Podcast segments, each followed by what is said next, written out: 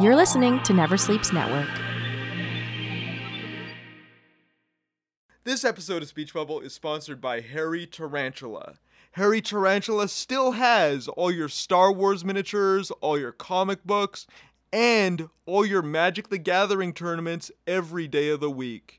But now they're making it easier for wheelchair users to come into their store because they're building an accessible washroom. This one hits home for me, you guys. I'm a person who uses a mobility scooter, and it's just easier for me to use the washroom when it's accessible. And there's a lot of comic shops, even in downtown Toronto, that don't have accessible washrooms. So I'm very proud to announce that uh, Hairy Tarantula is doing what they need to do to move the needle forward and make their place more accessible for everyone. They're also building a cafe. Uh, this has been a really uh, successful thing around Toronto, marrying uh, coffee with comics, and uh, Hairy Tarantula is following suit. So come on down to 3456 Yonge Street, show them your support, and tell them Aaron sent you. Hey, fan people. If you've been listening to this podcast for a while, you know I'm always talking about the connection between comics and coffee. It's because I love coffee. I do my French press every morning, I do the pour over. That's why we've teamed with the superheroes at BAM Coffee, bamcoffee.ca.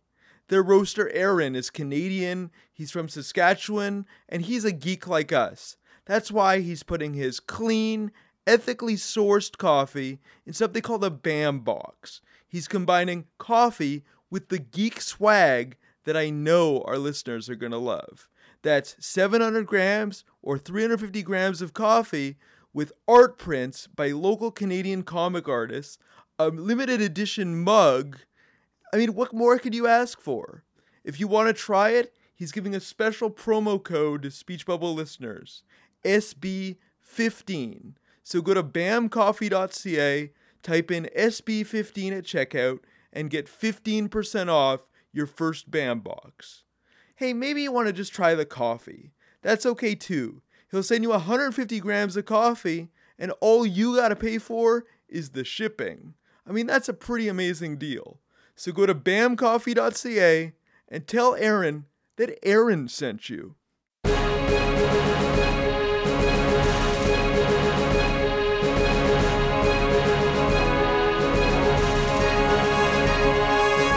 You're listening to Speech Bubble, the podcast that goes one on one with Toronto's comic book luminaries. Here's your host, Aaron Broverman. Godspeed, old chum.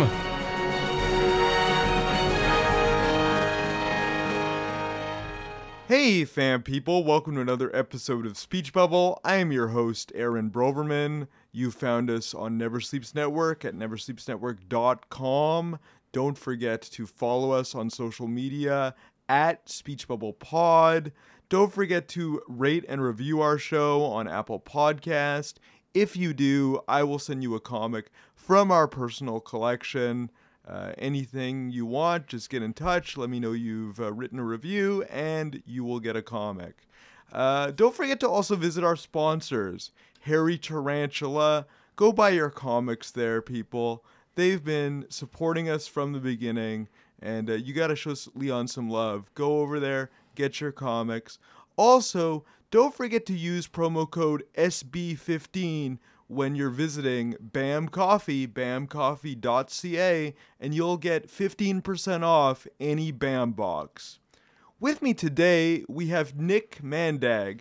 Nick is a Shuster Award and Doug Wright Award nominated cartoonist. Uh, we're celebrating his debut graphic novel, The Follies of Richard Wadsworth, from Drawn and Quarterly.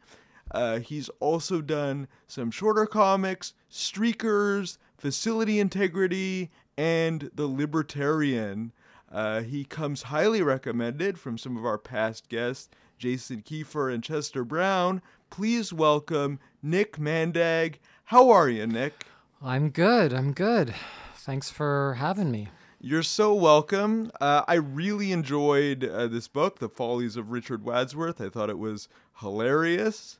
Uh, I wasn't expecting to laugh out loud, but I definitely did. Um, but but before we get into that, I want to get to know you a little bit. Uh, where did you grow up? I grew up in Mississauga, so just a little west from here.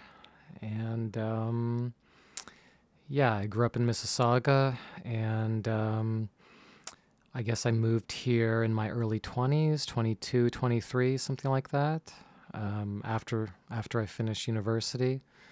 Um, I went to university in Mississauga, stayed with my parents during that time, and um, when I graduated, I moved down here. So I've been in the GTA my whole life, Toronto area my whole life. Nice. So, what was your early life like? Like, what did your parents do? What was it like growing up?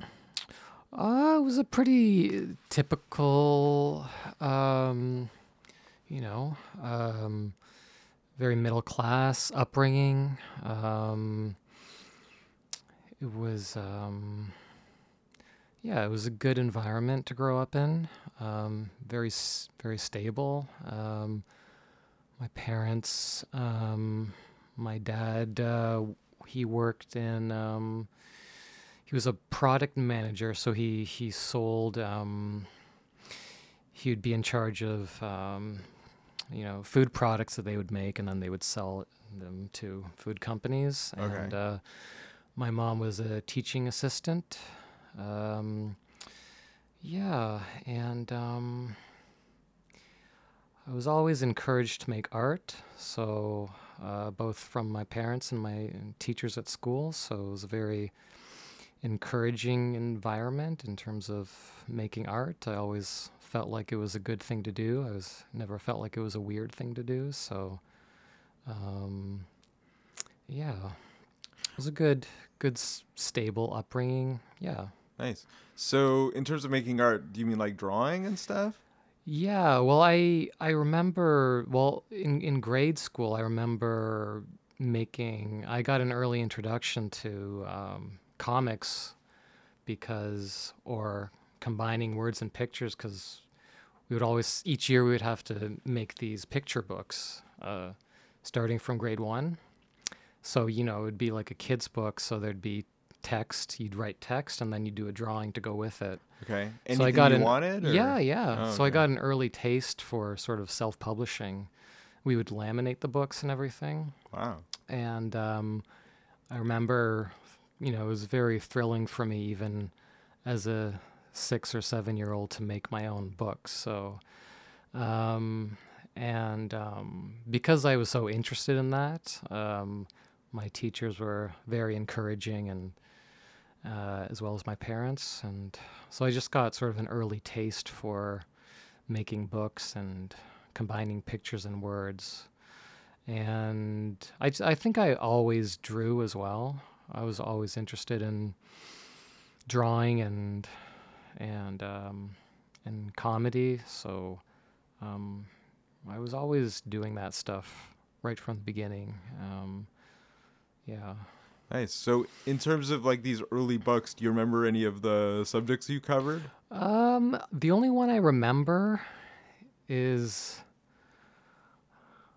I don't really recall the details. I remember one story was just about a guy getting stretched.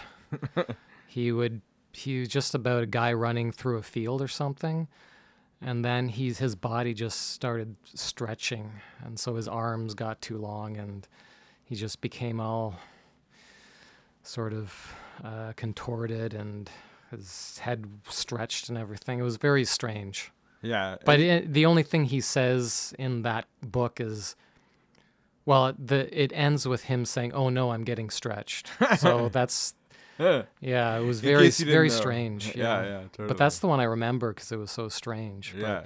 i don't really recall any of the other stories but um, that's the one that sticks in my head Cool. You said you were a fan of comedy. What uh, comedians were you into? Um. Well, the thing that I was really into as a kid was the Ren and Stimpy show. Oh, that's awesome. Um, that's what got me doing comics initially, as well as The Simpsons, but mostly Ren and Stimpy. Um, so yeah, I liked I liked Ren and Stimpy, and it was mainly cartoon shows. Uh, but Ren and Stimpy, The Simpsons, and then Mad Magazine and Crack Magazine. So, and there were other comedic influences. I loved Jim Carrey movies when I was a kid. Um, and um, what else? Yeah, lots of sitcoms. I remember I really loved the sitcom Perfect Strangers as a kid. Oh, Bronson So- Pinchot. yes, Yeah. yes, and Larry. Yeah. So, um, Larry and Balky. I loved that show as a kid. Um, so yeah, I was always into sitcoms and cartoon shows, and Nice. yeah. You said that Ren and Stimpy got you into making comics. That and The Simpsons.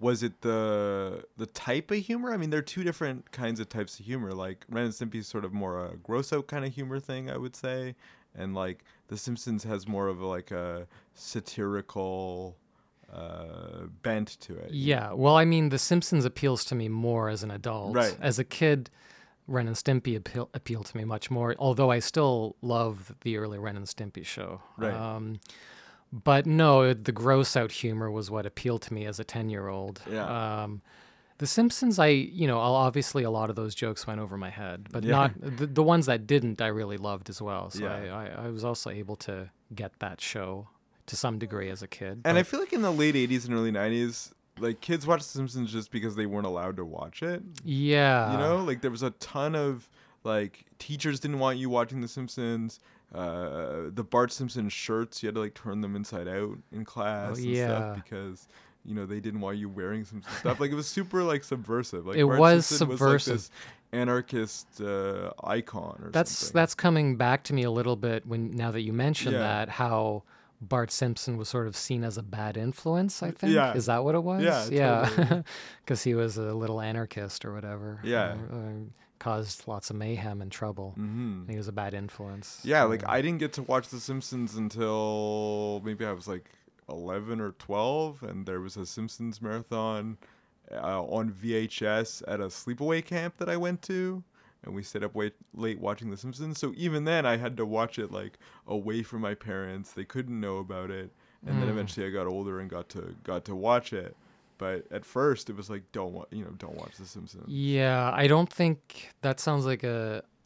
I was definitely allowed to watch The Simpsons. Okay. I think, I think my mom might have been a little wary about it, but I Mhm. was allowed to watch it. Cool. Um, but uh, but Ren and Stimpy was also subversive Yeah. because of the gross out humor. Yeah, for sure. And like Uh, the zoom zoom ins. Yeah, the- it was gross. The the the bodily functions that you don't I hadn't seen on TV. All, all the gross stuff. Yeah. Um, and um, I it was, I don't know. It was just hilarious to me. So yeah. it was also kind of subversive because I think Ren and Stimpy might have been my introduction or one of my introductions to the idea that you could make fun of things.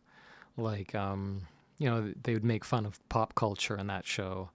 Um, they'd make fun of ads and and um, you know television, TV shows, other you know the typical cartoon show yeah. like the Muddy Mud Skipper show, sort of a parody of of a typical cartoon show. Yeah, and, there was um, the powdered toast man. yeah, they made fun of ads. yeah. and, there was um, the log. Everybody yes, loves the log. Yeah, yeah. co- You know, hmm so it's pretty awesome. Like that was a good. That was a good like toy parody. I think the log. Yeah, yeah. Um. So yeah. So you're drawing as a kid. Were you Were you into comics? Um, I at first I was, I, I was I I wasn't buying comic books. I never. Uh, uh, that didn't start until my late teens, really. Right, because you Um, said Mad and Cracked, and that was available on like the 7-Eleven newsstand. Yeah, I only I only read Mad and Cracked. I subscribed to both, and I would read the comics in the uh, Toronto Star newspaper. I I liked a couple of them, um, but I didn't buy comic books. Uh, I just never. I think it's because I was always drawn to humor, and I knew that I thought of comic books as being action and and and fantasy right. which didn't appeal to me. And the comics that you were into it was more of a casual, in- casual interest. Yeah, hmm yeah, yeah. I was never. I didn't become a collector. I'm still not much of a collector, but I never started buying actual comic books until my late teens. Right. Okay. Yeah. So so what made you start buying actual comic books? I by um, getting into the under discovering the underground cartoonists. Um, that's how I would have. That's when I would have started buying comic books. So like Robert Crumb and Yeah, I was I I was watching TV late at night and I just sort of stumbled across the Crumb documentary, um, and discovered that there was this thing called underground comics, which was mind blowing to me at that time. and how old were you? Seventeen, Okay. yeah. And then the next day, I went to uh, chapters and I found that this big R. Crumb collection, um, and uh, and bought that. And so that was my introduction to um, underground comics. And then from there, I discovered I found out about the Beguiling and the Silver Snail and and um, you know all the comic shops in Toronto, Hairy Tarantula, and just started um, st- started my collection. And so you were Um, collecting like only underground comics, like uh, Charles Burns and like that kind of stuff. Yeah, yeah. I mean, I started with Crumb and Zap and like Gilbert Shelton and those people, Yeah, from the seventies. and then from then I moved on to the, the some of the '90s cartoonists like um, Dan Clowes and Peter Bagge and Chester Brown and Seth and Julie Doucet, those people, Charles Burns. nice. Um, so, yeah, and um, when I discovered that stuff, that's when I started making comics again because I had actually.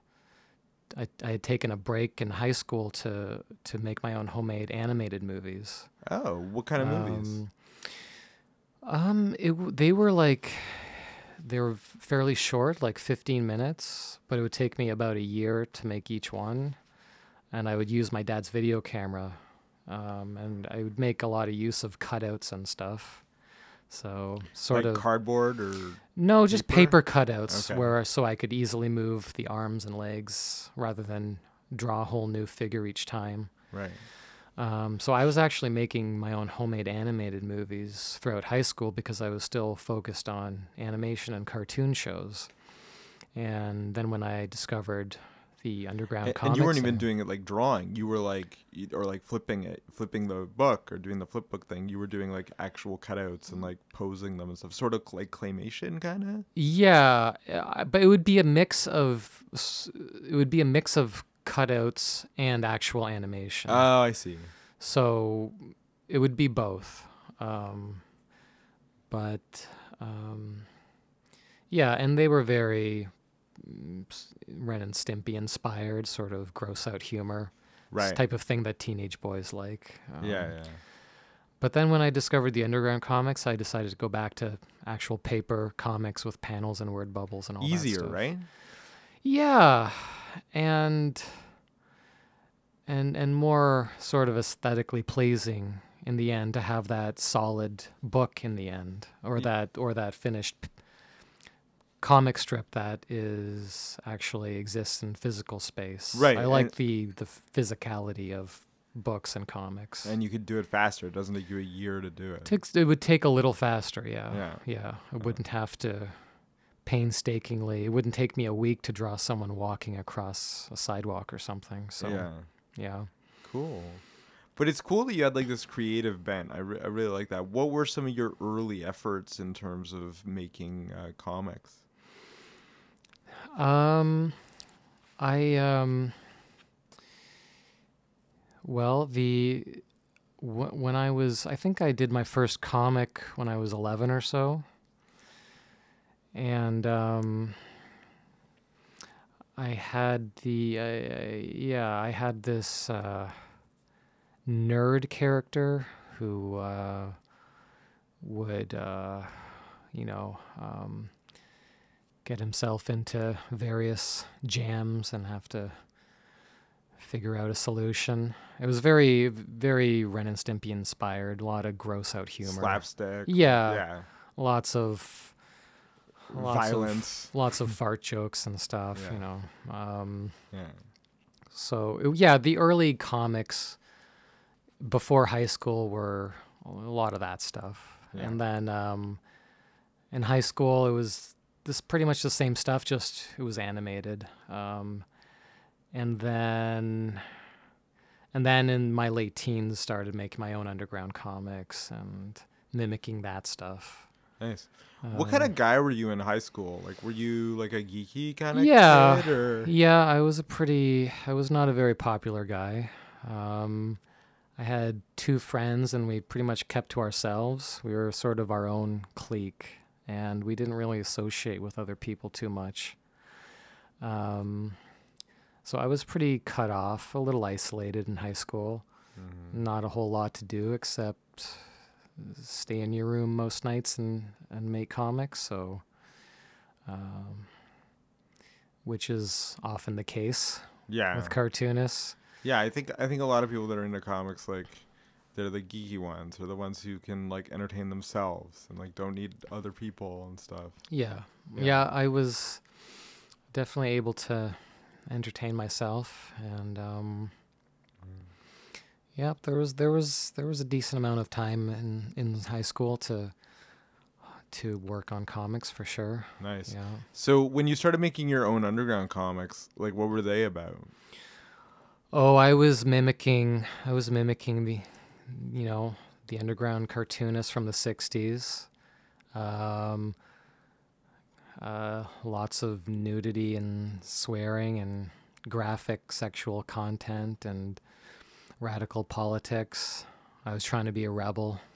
Did you put a lot of like severity in your line work? Like I noticed like with Crumb, he's got a lot of like hair and like Yeah, so very, I was. I started out drawing like them too, Yeah. with a lot of detail. detail. Yeah. um, messy. Mhm. Uh, the underground cartoonists are messy, and so I was drawing messy and putting in lots of details and little, you know, if I was drawing a face, there'd be lots of hairs and pimples and Yeah. stuff, and very detailed. Mm-hmm. Of course, now I things are much cleaner, which I think most cartoonists sort of tend towards. It tends to get a little. Most cartoonists, their drawing style tends to get a little simpler and cleaner as the years go by. I find. Why do you think that is? Um, there's I don't know. There's some sort of simplification process that happens maybe, and you just maybe you decide is these details aren't necessary. Um, and if you're not a visually focused cartoonist, and I'm not, it's the drawing is more to serve the writing. I guess I guess for me, I just decided the details aren't all that necessary. Right, and when you have a Um, deadline and you're actually producing books, like you know, you there's a more economical uh, mindset that you have to kind of have in order to finish things, right? Yeah, or even if you don't have deadlines, but you just are thinking, okay, over the long term, if I can just sort of simplify things a bit, maybe I can do another couple books. And that's Right. more important to me than making this detailed art. Um, but I don't know. Yeah, there's. Um, I, I mean, for me, I just I prefer the look of clean comics in general. I tend to like cartoonists who draw in a in a cleaner style. Your style reminded me of Chester a lot. Yeah, yeah. Do you get the- that a lot, or No, but I mean, I can see, I can see the comparison. in terms of the clean, the cleanliness that we're talking about here? Yeah, yeah, Yeah. for sure. Yeah, um, and also, I do a lot of shading with my pen, Mm-hmm. which is which is what something Chester does as well. Right. Um, Is it is it interesting to be like you were you were reading him, you were influenced by him and like all the other underground cartoonists and now you know him. Like is that a whole different weird thing of like not well, not anymore. Not anymore, It, but it was a at little. first. At first, it was surreal. Yeah, a little Yeah. bit because he, uh, yeah, he, um, he. I was a big fan, obviously. Right.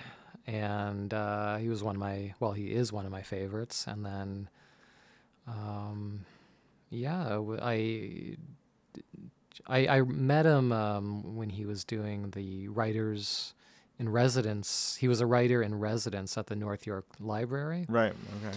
And so I met him through that. So you could submit your comics uh, to him, and then he would select people who he wanted to, who he thought were promising, I guess. Right. And then you would go to see him, and and um, he would critique your work. Uh, when I went to see him, he had I was like, "Oh, so do you have any suggestions or feedback?" And he's like, "No." So all he said was, uh, I don't know. I think he said something. Oh, this is some interesting stuff, or this is some. This, this is pretty disturbing. And were you already working on like um, comics and like stuff that would eventually be published when you met him? Uh, yeah, I was always. I, I was already self-publishing Yeah. zines at that point. Okay. Yeah. Okay. So when did you Um, get to that point? Like you're you're influenced by like the underground cartoonists. You're doing sort of stuff that's like similar to them in style and that kind of thing. Your style becomes a little more minimal, a little more clean. When are you like, uh, you know, I, I want to do this. Like I want to actually publish my own. my As own soo- well, as soon as I realized it was possible to self-publish your own comic books, what did it take I- for you to realize that? Was there an experience? Well, when I when I right from the well, as soon as I saw the Crumb documentary, I realized that was it was possible to do that because Crumb had self-published his own books right. and sold them on a street corner, hmm um, and he had done it all himself. So right away, I knew that was a possibility, and well, soon after that, I realized I realized there were these things called zines. So you didn't even have to go to a professional printer. You could, you know, um, photocopy your own books. So as soon as I discovered you could do that, I mean, I started doing that right away. I think I was 19 when I made my first zine. Do you know what it was? Yeah, it was called Useless Comics Number One. Oh, kind of like like something that the 70s uh, cartoonists would do, like some sort of, you know, um, like kind of comic anthology type type thing, like Zap comics or whatever. Yeah, Useless comics. yeah. It was it was like a one man anthology. So I was like various short strips. Really terrible stuff. It's not going to see the light of day again. Right. Um, but yeah, I did useless comics number one and two, and then I did a f- bunch more things. Did you try to sell them at any point? Yeah, yeah, I brought them to the beguiling, and um, because they had an, an independent rack, and um, so I, uh, I gave them books on consignment. Did they did they sell? No, like you know, maybe maybe a few a year or something. Right. Some I sold a few, but yeah, not. And then I would go to zine fairs and I would sell them there. Was Canzine around at that time? Canzine was around, I believe, at that time. Although I think it was. Maybe maybe it came around a little later. I remember there was something called this Toronto Small Press Fair, okay. and there was something called Cut and Paste, Cut and Paste Fest. And I think those are the two I remember. So I'd always do those. And Canzine might have come a little later. I can't quite remember when, but I was doing Canzine as well whenever that came on the scene. Nice. Um, So you're kind of doing this, but then what are you doing like in the rest of your life? I yeah, well, I was um, I went to university. So when I was putting out my first zines, I was also in university at the Mississauga campus of U of T. What were you Uh, studying? I was studying philosophy. Um, I started out as an art major and then I switched to philosophy in my second year because um, I wasn't very impressed with university art classes because it's all theory and not a lot of practical instruction. Right, and you're already doing your own stuff anyway. Yeah, so- and I just wasn't learning anything. Uh, so I switched my major to philosophy. So I actually have uh, have my degree in, in philosophy. Philosophy kind Um, of factors in pretty heavily uh, into the follies of Richard Wadsworth. I mean, he is a philosophy teacher, and there's some heavy like uh, academic like philosophical theory in that in in the book and that sort of thing. Yeah. Uh, well- you know, you also studied, I guess, at Arundel College. Too? yeah. Yeah. Uh, so what what appealed to you about philosophy? Um, it was something new. Um, it was something I, I think it came down to the fact that in first year I just had I was just I just found myself in a really interesting first year philosophy course. I I had one of those professors who was sort of very charismatic and interesting and engaging.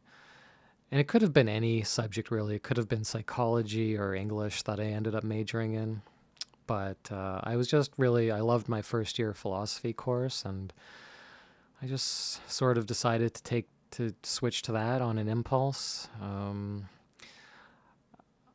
I mean, it's in, it was interesting to me at the time. Um, try and you know figure things out. What is this stuff all about? Were I you was interested young in like moral quandaries and stuff yeah, like at that time I was I was interested in uh, everything, moral questions, religious stuff, uh, metaphysical stuff. I don't know. I Yeah, the uh, nature not of so- I'm not really. that sort Yeah, of I'm not so much interested in that stuff anymore. In fact, I haven't actually read a word of philosophy since I graduated. Oh. 15 or 14 years ago or whatever it was but as a i was interested in it at the time so but yeah i guess what the thing that appealed to me about it was you know i was looking for answers what is all this stuff I I want answers and uh, i didn't get really too many but I remember like whenever I took a- philosophy course, like I obviously took journalism, but you know it was a pretty heavy like liberal arts uh, emphasis beyond that. And whenever I took philosophy, I always used to think of the Matrix because you I would think of like Plato's parable of the cave Mm-hmm. and how like that was a really big like philosophical uh, thing, like a tenant, I would say, I guess. So I, I was always like, I was always thinking about like the Matrix, and that sort of got me into into philosophy and got me interested in philosophy Mhm. too. It was like a weird way to get into something that is just academic. yeah Yeah. Yeah, that's yeah. I I I really loved Plato. Right. In, in school, that was, I loved the cave stuff. Yeah, yeah. Yeah. I love what is yeah, real, what is not. Yeah, we're all sleeping. yeah. you That's know. that's all fascinating stuff, especially to a twenty year old. It's like it's like kind of where like woke and unwoke come from come from in a way, you know what I Mhm. mean? So, yeah. Yeah. Totally. So yeah, I mean, the reason I ask you that is cuz this book like the Richard Wadsworth is a philosophy teacher. So, and you like there there are like some pretty heavy like uh, when he's teaching, I mean, you obviously know your stuff, right? Well, no, I make it look like I do. Okay. But I mean, so I mean, Where's the what's like the I- magic? like I said, I, I actually haven't read Right. any philosophy in like 15 years or 14 Right. years. So I'm actually not even really qualified anymore to talk about philosophy because I I've forgotten most of it. right, but, it, But so the there's but there there's a lot of acad- there's academic stuff in the book, but that's more like um I wouldn't read too much into that because it's I just sort of put that in there to make the story believable, ah, sort of to create atmosphere. Um and it sets up some of the jokes. It sets up the high-mindedness and the loftiness of the world that this character is in. And then when you crash, when you things come crashing down, it's funnier. So it's sort of to set up the jokes a lot of, for the most part, and to create a believable atmosphere. Yeah, because he seems like such a together person, but he's really not. He's just awkward and weird and Yeah. and and really bizarre in in a like off-putting way in like an off-putting way. Yeah, yeah. Is Well, he, he. I mean, the philosophy part serves a bit of a function because he's a character who wants to believe in this orderly universe because his personal life is so chaotic. Right. his f- philosophy and this this stable philosophy worldview he's constructed for himself gives him a bit of comfort.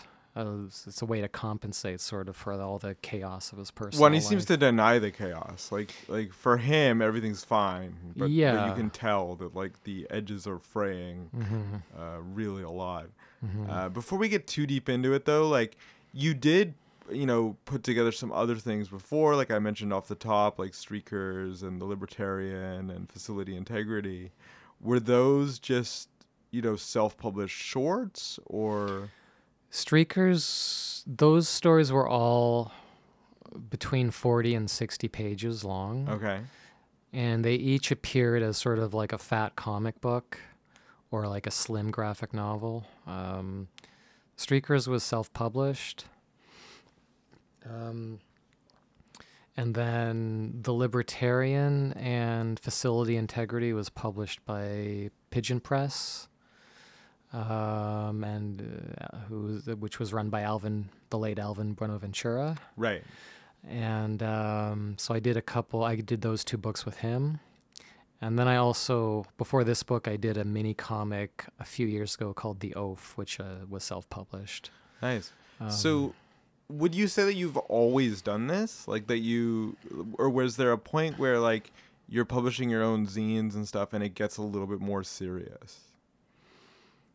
Uh, what do you mean by more serious? Like in terms of like, I'm publishing my own zines. I'm like photocopying stuff, but now I want to actually try to like approach a publisher and like do my own comics and stuff. Like, is there a threshold that you had to reach in your own mind in terms of like, you know, I'm self-publishing and now like I actually want to do this like for for a living. Well, I was I was overly confident from the beginning. So we, when even when I was 17, I was sending submissions to publishers, not realizing that my stuff was not mature enough to even be considered by the likes of Fantagraphics or D&Q. But I was pretty cocky early on, and I was sending submissions, thinking you know someone might want to publish that early stuff. Of course, no one did.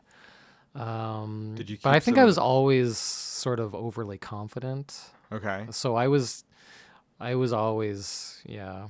Um, I, so I was always ambitious, um, but eventually I just got started getting a little more attention Okay. for my comics. I guess starting with Streakers, I started getting a bit of attention.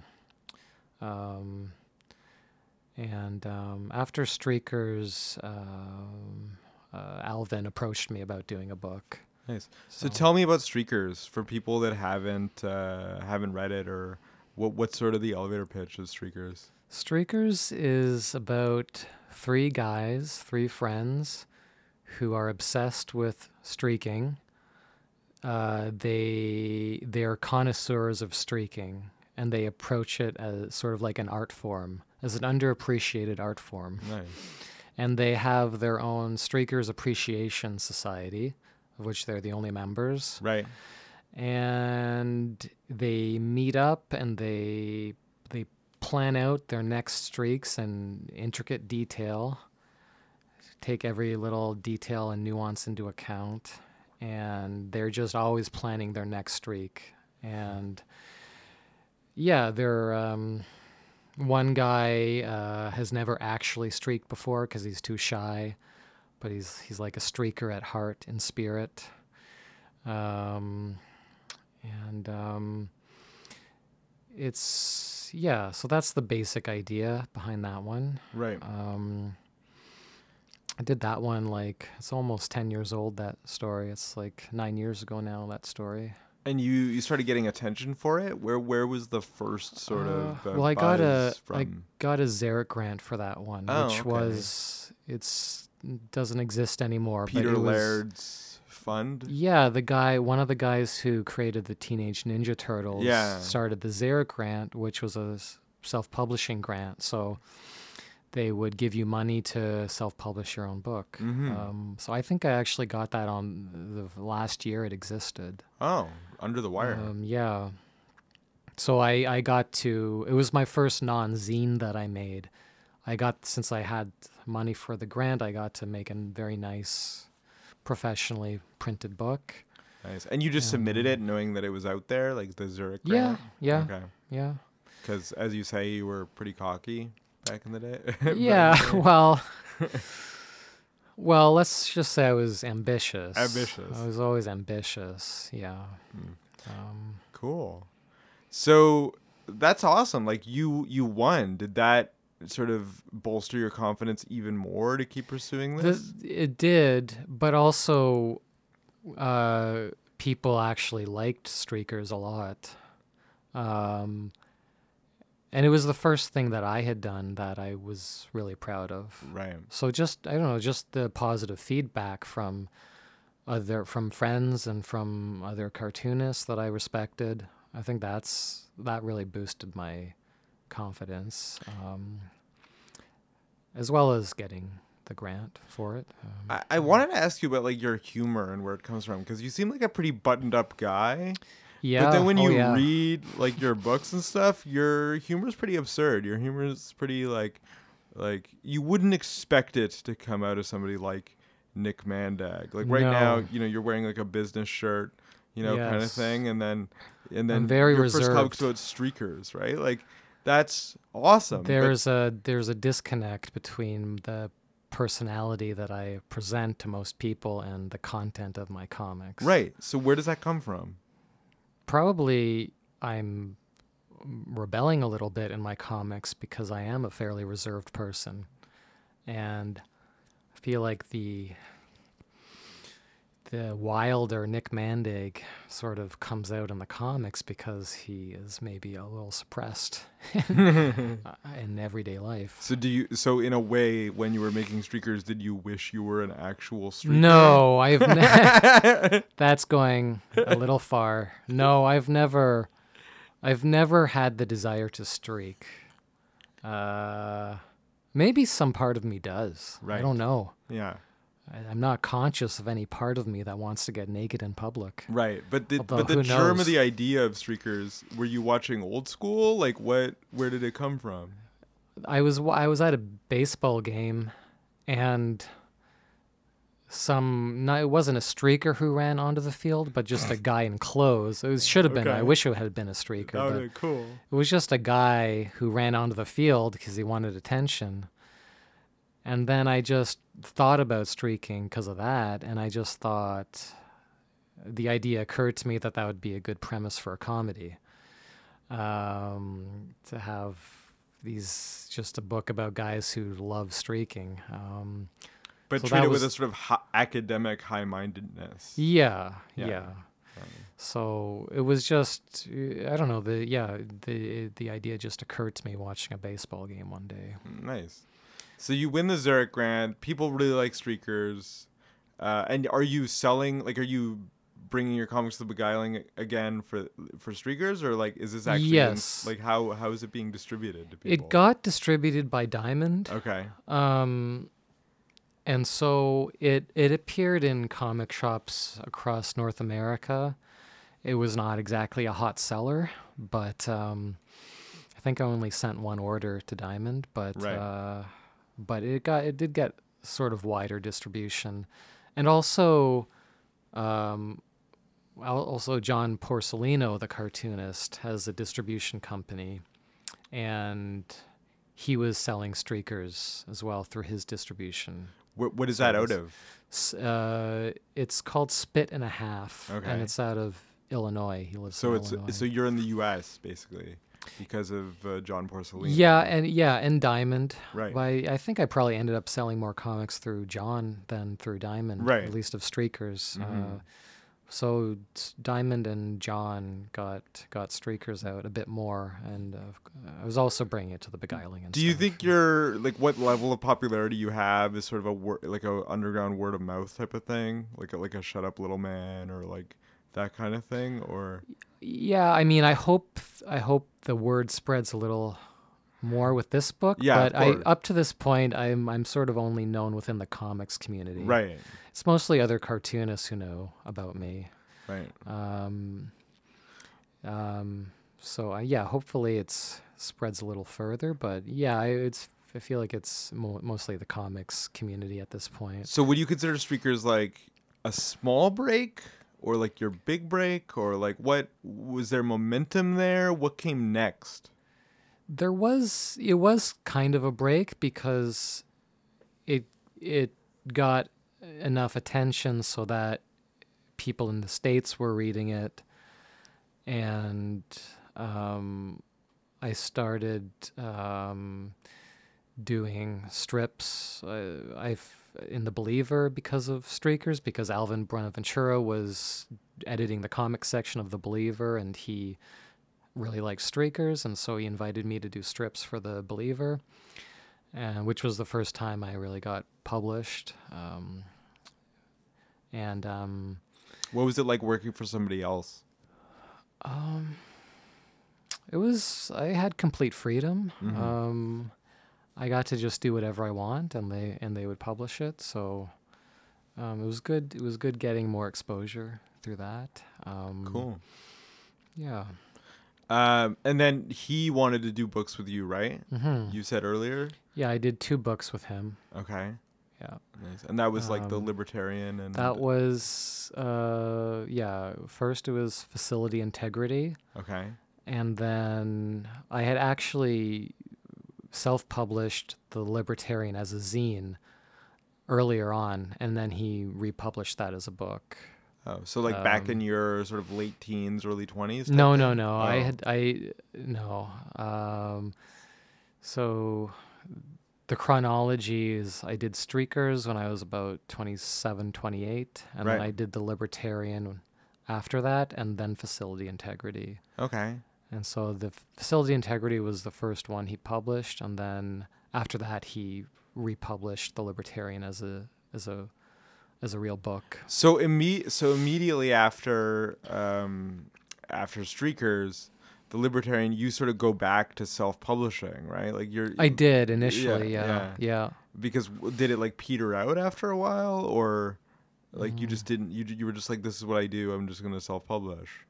Did did what Peter out? like in terms Sorry. of di- like you didn't get picked up by a publisher or anything like that. It was just sort of like, okay, I'll just. I'll no, it took a little while. It took a little while Yeah. for for that to happen. Okay. So I in the meantime, I had already d- put out another book. Right. Yeah. right, Okay. Yeah. So tell me about the Libertarian. It's um that's a book about a libertarian who becomes infatuated with a socialist and so he decides to pretend to be a socialist in order to win her over. And Nice. then hilarity ensues, of Nice. course. Um, um, Love story of dichotomy and. yeah, I don't know if you'd call it a love story, but uh, uh, an infatuation story. Right. He's infatuated with her. Yeah. and he compromises on his ideals to try and win her over. Nice. Um, It's kind of cool. I really Yeah. like that. Um, and then so and then facility integrity. Like, are we talking about like actual like building integrity in that title? that or- book is about a large company okay. who decides, in the interests of efficiency and productivity, decides that it's necessary to start regulating its employees' bathroom habits Oh, during working hours. in terms of how long they go there. in terms of w- in terms of what you're allowed to do. so so uh, it's they allow they decided that employees are wasting too much time doing number twos during working hours, and they got to put a stop to this. And so they ch- they they create this facility integrity policy, bathroom facility integrity policy, to um, eh, to um, put an end to this free for all where employees are wasting too much time on their smartphones in the bathroom stalls and stuff. And So as a result, are people crapping their pants? Because uh, there- there's a bit of that, yeah. Chaos ensues. Yeah. That's awesome. Um, but they, they still allow it, but only during the lunch break. And oh, so there's like a stampede during. there's the a stampede during the lunch break, but you're not allowed to do it from like 9 to 12 and then from 1 to 5. Ah. and they have um, bathroom monitors in the in the in, working in the bathroom, one per each, one for the for the men's bathroom, one for the women's bathroom, And so the story centers on the guy who's in charge with monitoring the bathroom and making sure people only do number one and not number two. Wow, bathroom fascist. Yes, Like, yeah. ve- Very interesting. Yeah. Where did that idea come from? Were you sitting on the toilet when you came up with that? I don't. I think I'd come back from the toilet. Okay. okay. Yeah, Wow, man. close enough to be to being on the toilet. But I don't know. I the ideas just always come out of nowhere, and I was just I had come from a bathroom break. I was at my desk at work, and I think it was during this big efficiency push at work, maybe, and I just sort of put two and two together, and uh, I thought that would be a good premise for a comedy. Um, and uh, it turned out pretty well. Where'd you work at the time? Um, I at that time, I was I was working at the at the Sears Canada office. Um, I've worked in a bunch of different offices, and at that time, I was working for Sears Canada, um, Doing. doing accounting stuff. Oh, okay. Yeah, yeah. Wow. So you're like, you're like the people that you see in like Office Space, but it's all in your head. It hasn't actually like escaped into like it's all and it's down on- in the comic kind of thing. You know what I mean? Have you seen the movie Office Space? Yeah, I liked that movie. Yeah, Yeah, yeah. I haven't seen it in a while, Yeah. but um, but why am I like that? Those people? What see what seems like it seems like you have that you have this subversive take, but it it all goes down on paper. It's not. Oh, yeah. It doesn't. You're, there's no external acting out. You're like No. you're acting out, but in the book, like you know you know what I, you, you know, well, you know yeah, I mean? that's that's where I'm. That's where I have my freedom. Right. in my art. Yeah, Right. That's where I'm. That's where I'm free. Right. So so you get so these two things get published, and then this this is your debut long form graphic novel. Let's get into this because this is like I think this is the first time like you're gonna get like widely known to a lot of people. Uh, it's three stories. You know, you have the Follies of Richard Wadsworth, you have uh, the Disciple at the end, and then in the middle, uh, it's like what's the title of the Night one in the middle? Night School. Night School, Night yeah. School. I got confused because Night School has this emphasis on discipline because there's like a there's like a uh, fire chief who comes in as a sort of as a guest speaker for this like lecture and he gets to uh, discipline the students if they're not listening to the teacher and Yeah. it's very close to the disciple in terms of wording so uh, I was like I was like yeah is it's not the disciplinarian Mm. but no it's it's night school Yeah. um, obviously, the longest one is the Follies of Richard Wadsworth.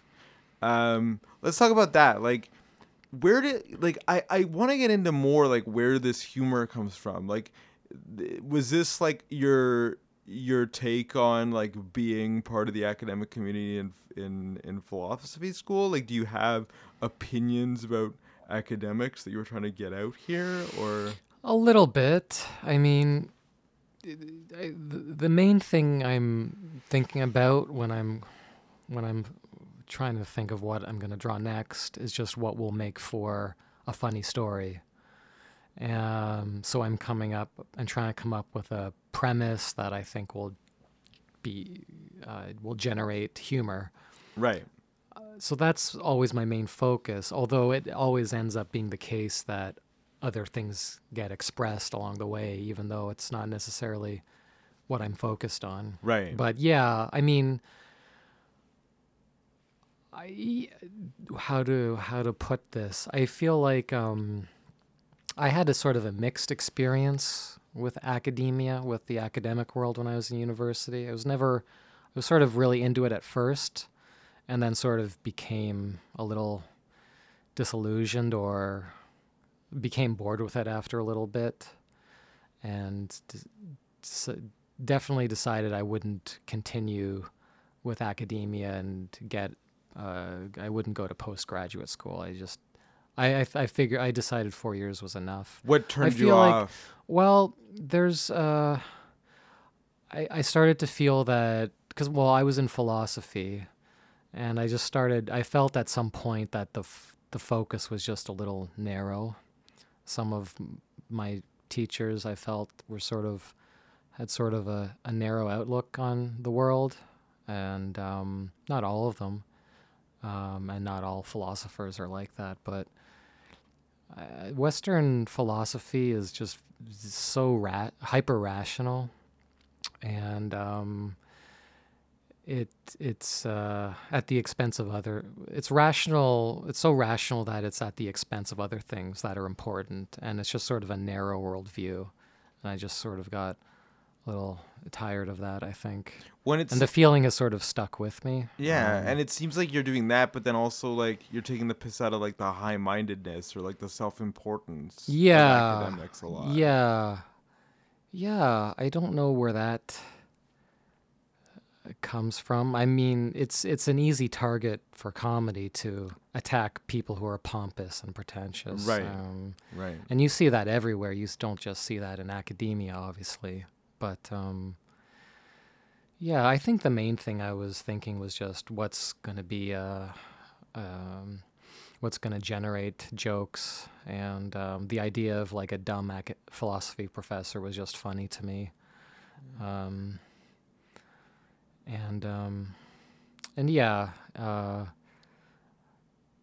I, it just seemed like an appropriate uh, profession for this character because, uh, like, yeah, he's he's he he wants to believe in this orderly universe, and he builds up these ideas to sort of uh, compensate for the the chaos in his life. So it just made sense to have him be an academic because he um, he was just a character who you know built up these uh, structures of belief for himself. So and it's weird because he he feels like he's so sophisticated and intelligent in his own mind, but like socially, he's completely inept, and like he's the type of dude. Like I'll give you one example. You know, the fellow professor is like wants to go for lunch with him, and they go for lunch, and they go for lunch at like this. Uh, you know, family restaurant sort of pickle barrel equiv- equivalent kind of thing yeah, and then he like he starts like mixing like what was it? Was it, it was like beer and and like cola together? or he something? uh, he has his own cocktail, which is called the Wadsworth, which is uh, half beer, half ginger ale, Yeah. or Seven Up, or something like that. And um, so yeah, he thinks of himself as being very sophisticated, but actually he's very lowbrow. yeah, and, and, the, uh, very dense, very, very like Yeah. very like I don't Yeah. even understand Star Wars. Like the basic references of of like Star Wars, he gets confused yes. over like May the Force be with you. he, he even though he's in, he's very familiar with the Star Wars uh, movies. At the at that restaurant, when he sees a novelty T-shirt which says "May the fork be with you," he doesn't get how it's a Star Wars reference, and the colleague he's with has to point it out to him. Right, and he's this is an academic. This is an intelligent person, or Yes, a he's- seemingly intelligent person. He's pretty dense. Yeah, Yeah, he's somehow dense. he's made it to this level. Somehow he's made it as an academic, even though he's really, really dumb. exactly, exactly. Yeah. it's insane. Yeah. And like confusing. There's a bit where he like confuses the dean with the janitor because they because they look the same. Yeah, there's some there's a mistaken identity uh, Right. scene mix up. He um, mistakes the dean for the janitor and ends up uh, revealing some embarrassing in, or information, confidential information to the janitor. But then yeah, like you you layer on this whole thing of like this dimness that he has, this whole like he just doesn't understand things that you think an academic should understand.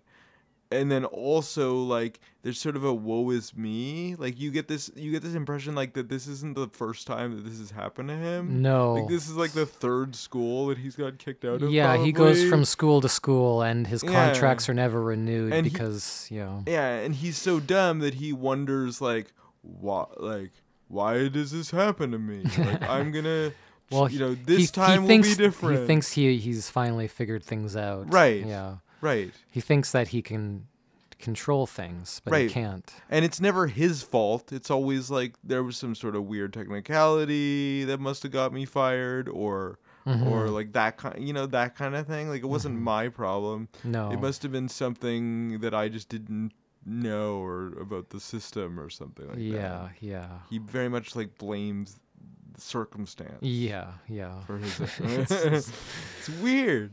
Yeah. And then you have this whole thing, and it's like there's a certain style of humor that you have that no matter what topic you are addressing, it's sort of it's sort of kind of the same. It's like this weirdly subversive. It goes back to sort of the Ren and Stimpy thing because because there's there's a lot of like titillation and nudity in the stuff that you do. There's a lot like there's a lot of like weird things like the the the fire chief who like who like you know has these like weird disciplinary tactics he makes some girl eat squirrels and like that that kind of like it gets it gets bizarre yeah. and you're just not a bizarre dude like no. you know, well, uh, I, I no, I don't come across as one. I Right. mean, I have yeah.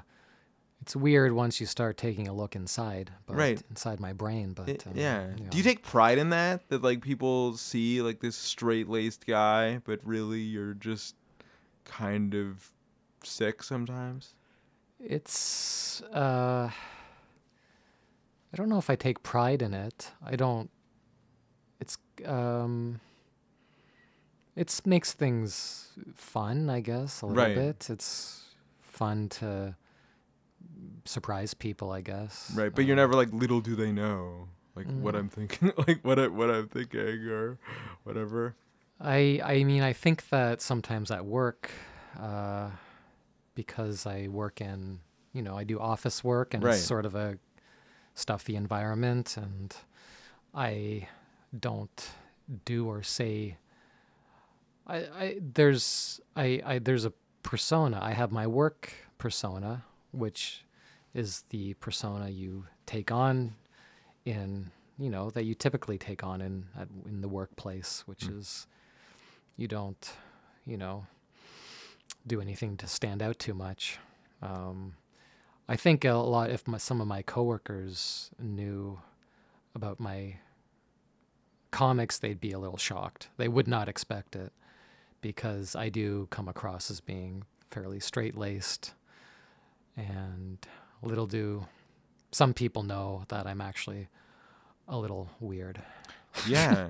I want there's another aspect that sort of permeates this and it's it's the relationship between uh men and women and sex and how you deal with sex in some of these stories. okay Uh, first we have you know Richard Wadsworth. He like one of the awkward social situations he gets himself in is he goes into a ru- rub and tug, and it's one of his students who's doing the rub and tug for for Yeah. him or whatever, right? yeah And then in the disciple, which is the one about the the monks, it's a co-ed monastery, and there's one dude who gets like really awkward because he can't avoid having sexual feelings, and he's supposed to he's supposed to be meditating.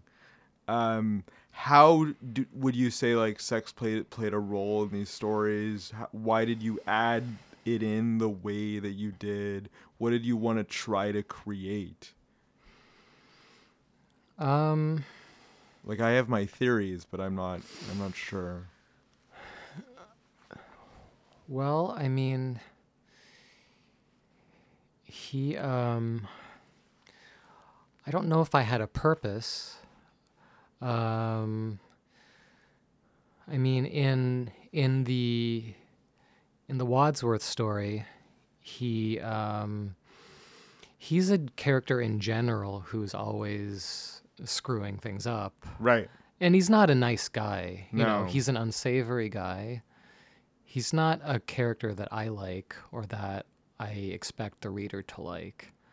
And so not only does he say not only is he dense and not only does he make a fool of himself, but he's kind of a shady guy and he does inappropriate stuff. and that's part of what gets him in trouble. Um, and that's part of his undoing, and so. Um, um, so yeah, the I mean, it's it's he's uh, I, it was an, it, doing something, getting involved in an inappropriate way with your student. I mean, that was one of the things I could do to. Um, it was one of the inappropriate things I could get him to do to sort of cause his um, position to sort of unravel. Right. Um, it was it was another along with all the other stuff that he does. It was another it was another you know screw up of his.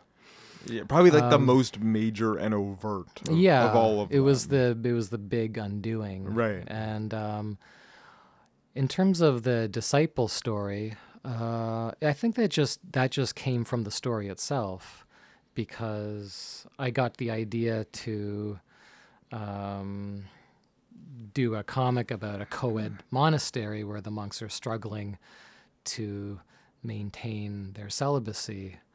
And so, of course, sex is going to play a role in that story. This the whole story is about the struggle to suppress sexual urges and sort of the folly about the folly of that. yeah. And so you- I don't know if there's much of a connection between the two stories, or if I am commenting on anything on anything specifically. Um, but yeah, I mean, the disciple was just a story. The story itself is about suppressing sexual urges and the folly of that. Right. So, I mean, that's where the humor comes from. Yeah, is the- the, trying to suppress what you can't suppress. Mhm. So and like Buddhists are all about meditation and concentration and whatever. So you want to introduce something that would like realistically take away their concentration yeah, in a way yeah, that's believable, right? yeah. S- And and I guess that's the dichotomy that that's where the humor comes from. Like Mm-hmm. like trying to meditate, but there's a you know, but there's a girl in front of you and you're attracted to them. Mm-hmm. Like that, just that is funny. Yeah, yeah. Yeah, crazy. So you you got this opportunity. It's it's published by Drawn and Quarterly. Um, how did how did uh, how did that opportunity come to you to publish this book? Um, they they uh, I they they approached me one day to see what I was working on, and um, uh, and I I showed them the first half or the first maybe sixty five percent of Wadsworth, and and they liked it, and then um, which was great, and then they uh, suggested uh, coming up with a couple more stories. So it would be a book with Wadsworth plus a couple more stories to sort of Make it bigger. pad it out a Yeah. little bit, pad it up a bit. Hmm Um, and um, that was actually that actually turned out well because um, I was used to putting out short stories on their own, but I think I prefer waiting, like saving them up, and then putting out a collection because it's just less production work to do. If you're gonna do a book after every short story, it's just so much. You're doing you're doing the post production stuff each for each story. Right. If you save them up a bit, then you can just do. It's more efficient. So which so I prefer I prefer that because I'm not a big fan of the post produ uh, the, the pre print stage, uh, photoshopping and putting the files together and all that stuff. Right. But, um, Do you ever think that you do one story that's just like graphic novel length? No, I, I it, it might happen one day. Uh, it's not gonna happen for a while probably because the next stories I'm planning are are also about 50 pages to 60 pages in length. But it maybe someday. Yeah. and is that just because it's a it's a format you're used to? I don't know. That's just how long my stories end up being. Mm-hmm. Um, I would never want to force a graphic novel to No, happen. of course not. uh, I'm, you know, I'm all about letting the story be whatever it wants to be. Right. So you've got to just, you can't interfere too much. And so my stories just always end up being between, you know, 30 to 70 pages. Mm-hmm. Um, but yeah, maybe one day I'll do a 200 page story. Who knows? But I don't have any immediate plans for that. You seem really interested in like the th- like playing with the dichotomy between order and chaos because you have like this straight-laced academic who all this chaotic stuff uh, he that he introduces into his own life. You have a monastery and then you have like a you have like a monkey that's like that's like studying at the at the monastery and like monkeys are kind of jokesters and like symbol of symbols of chaos and that sort of thing. Yeah. Is, that even accurate for me? That's very uh, this yeah, you've put your finger on it. Like I I never consciously set out to do this, but you're right. At the heart of every story I do is well, I don't know how you can stri- describe it a number of ways, order and chaos or I think of it sort of in terms of that every story I do is sort of at the heart, sort of ab- about the conflict between nature and the man-made, right. or the unconscious and the conscious self Right, okay. selves. Or you could say between order and chaos, uh, where chaos is nature and the order is how we try and plan everything and subdue chaos and Right. try and come up with our structures. And if you want to extrapolate that, like you sort of symbolize it in your own life.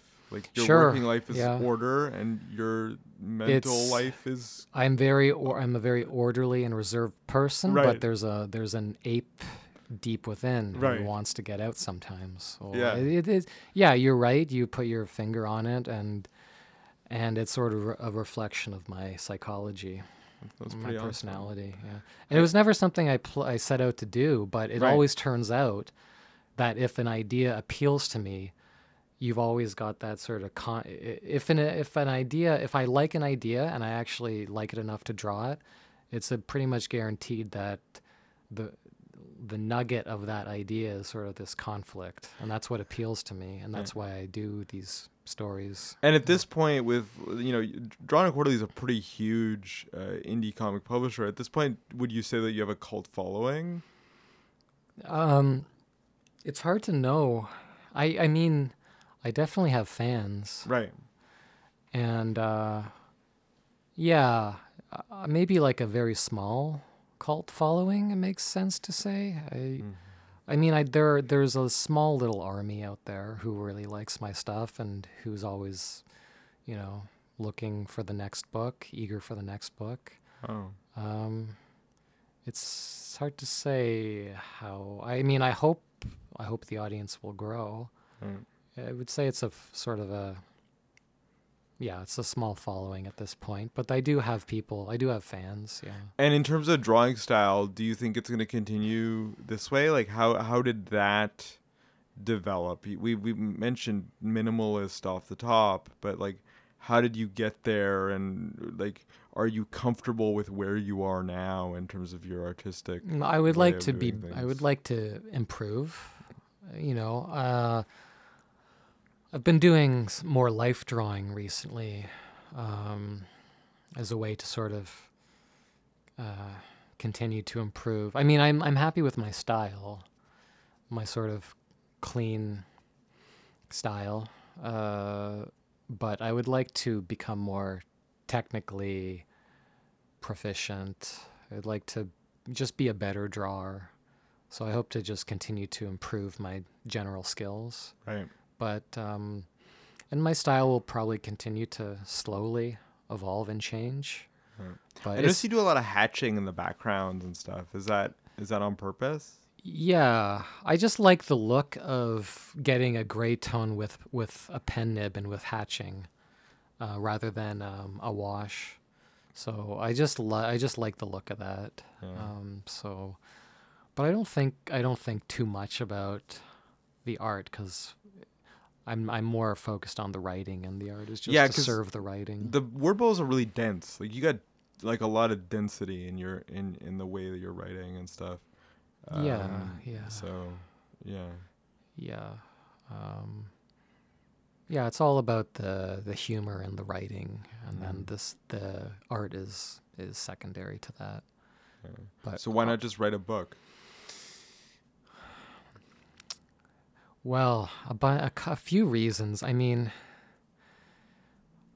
even though th- i'm not focused on the visuals i mean even though i'm not the uh, even though the art is not as important to me as the writing i am a, still a visual person and i love books and I love visual stories. I mean, if I come up with a story, I can see it. So I am sort of just a visually focused person, and words and pictures just naturally go together for me. It just Right. comes naturally. And uh, I don't know, comics just the physical lends itself to comedy a little better. It's good to see what's happening. You, there's more room for comedy with film and, and comics. Well, I you can do visual comedy you can as do well. you can do visual comedy, and you can do pretty much whatever you could do with prose, but you also have the visual element as well. Right. So it just lends itself better to comedy, I think, visual stuff. Nice. And also, you know, if I were to, I can't write prose. I don't have much talent for it.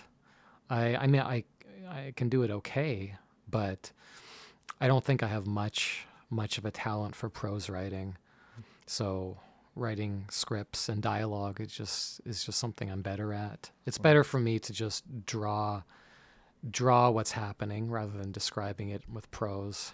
Wow. And even if maybe I do have a talent for it, but I'm 37, so if I were to, it would take me 10 years, even if I had a talent for prose writing, it would take me 10 years or 15 years to get good at it. Yeah. So it's just uh, a little too late for that. But I, I prefer visual storytelling, anyways. Nice. And now you're a cartoonist. Like, would, did you ever think that this kind of would happen?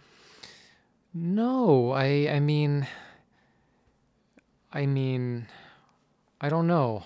I think I didn't know. Um I think um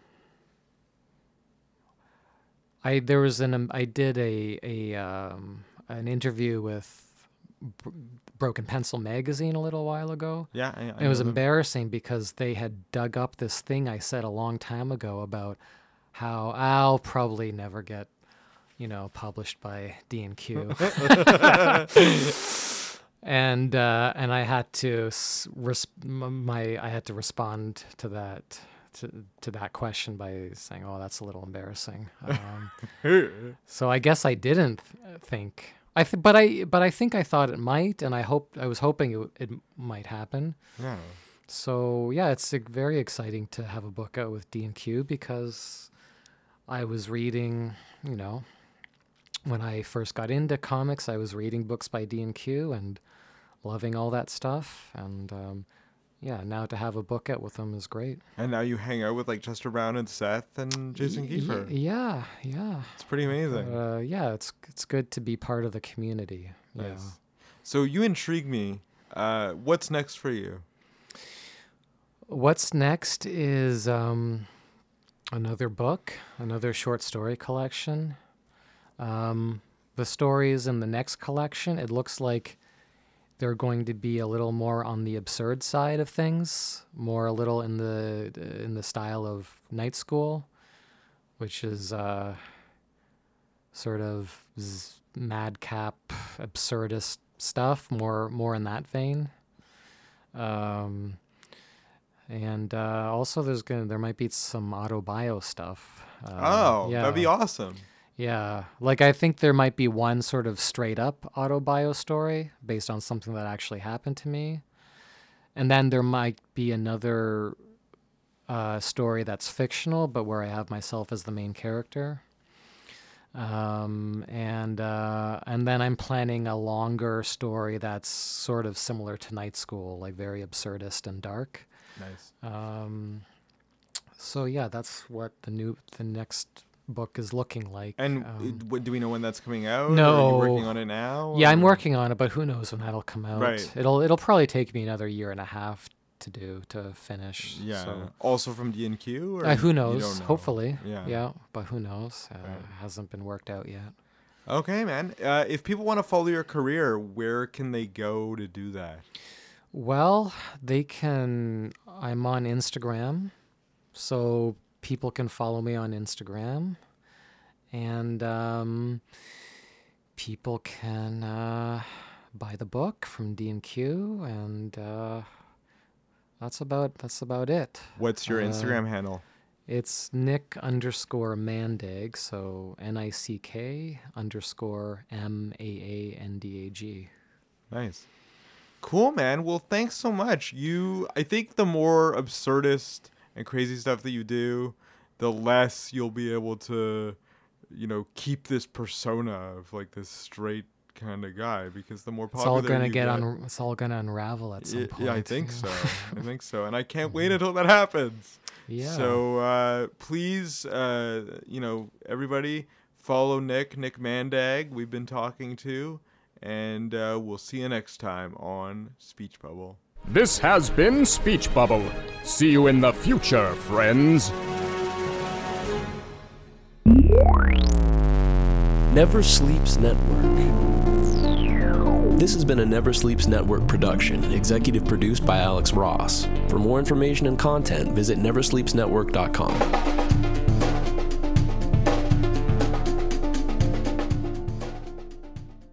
Speech Bubble on Never Sleeps Network is hosted by me, Aaron Broverman, and features audio editing from Armin Zoberi. It has announcements by Craig Mayhem and Sean Ward, with graphical assistance by Brittany Tice.